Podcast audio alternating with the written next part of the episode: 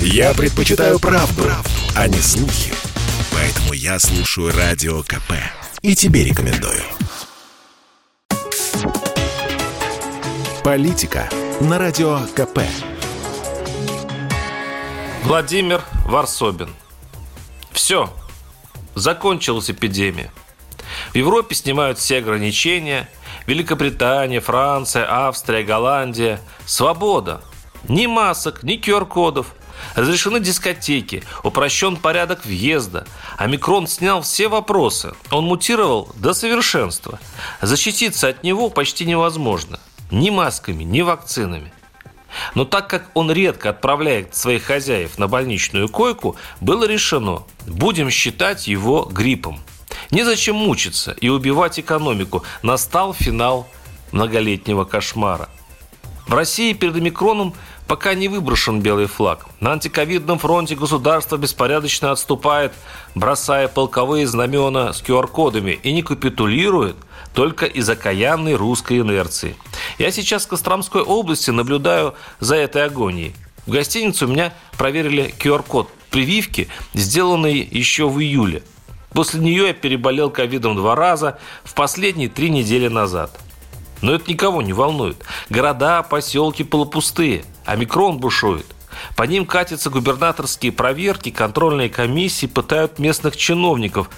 Почему народ не прививается? Почему игнорируют приказы санитарного врача и самого губернатора? Почему по районам количество привитых колеблется в районе 20-30%, ведь область взяла перед Москвой повышенные обязательства 80%? А проверяющим отвечают, все, не будет народ больше прививаться. Ничего не можем сделать. Федеральные органы полиция, судьи, налоговые не прививаются в принципе. Они, мол, на нас, местную власть, плевали. Они нам не подчиняются. Учителя? Они говорят, хотите, чтобы мы ушли? А у нас в школах катастрофический недостаток педагогов. Да и вообще. Как можно заставить человека вколоть вакцину, когда у него два железобетонных аргумента – Путин против обязательных прививок. И, как говорит водитель снегоуборочного грейдера, пусть привитый чиновник садится за мой руль и поработает. Количество заболевших после прививок окончательно подорвали в народу веру в официальную медицину и в деревнях перешли на народные средства – баню, настойки, заговоры. Умерших в итоге много – по дюжине на район с населением около 20 тысяч.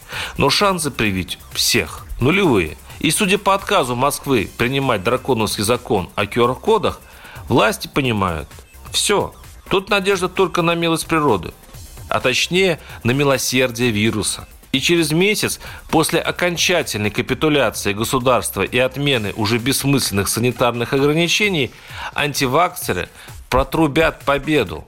Ценой многих жертв они выиграли сражение за власть над умом русским. Они получили большинство – что много говорит, кстати, о народе и о нашей непутевой, как опять выяснилось, власти. Варсобин, YouTube-канал, Telegram-канал. Подписывайтесь. Политика на Радио КП.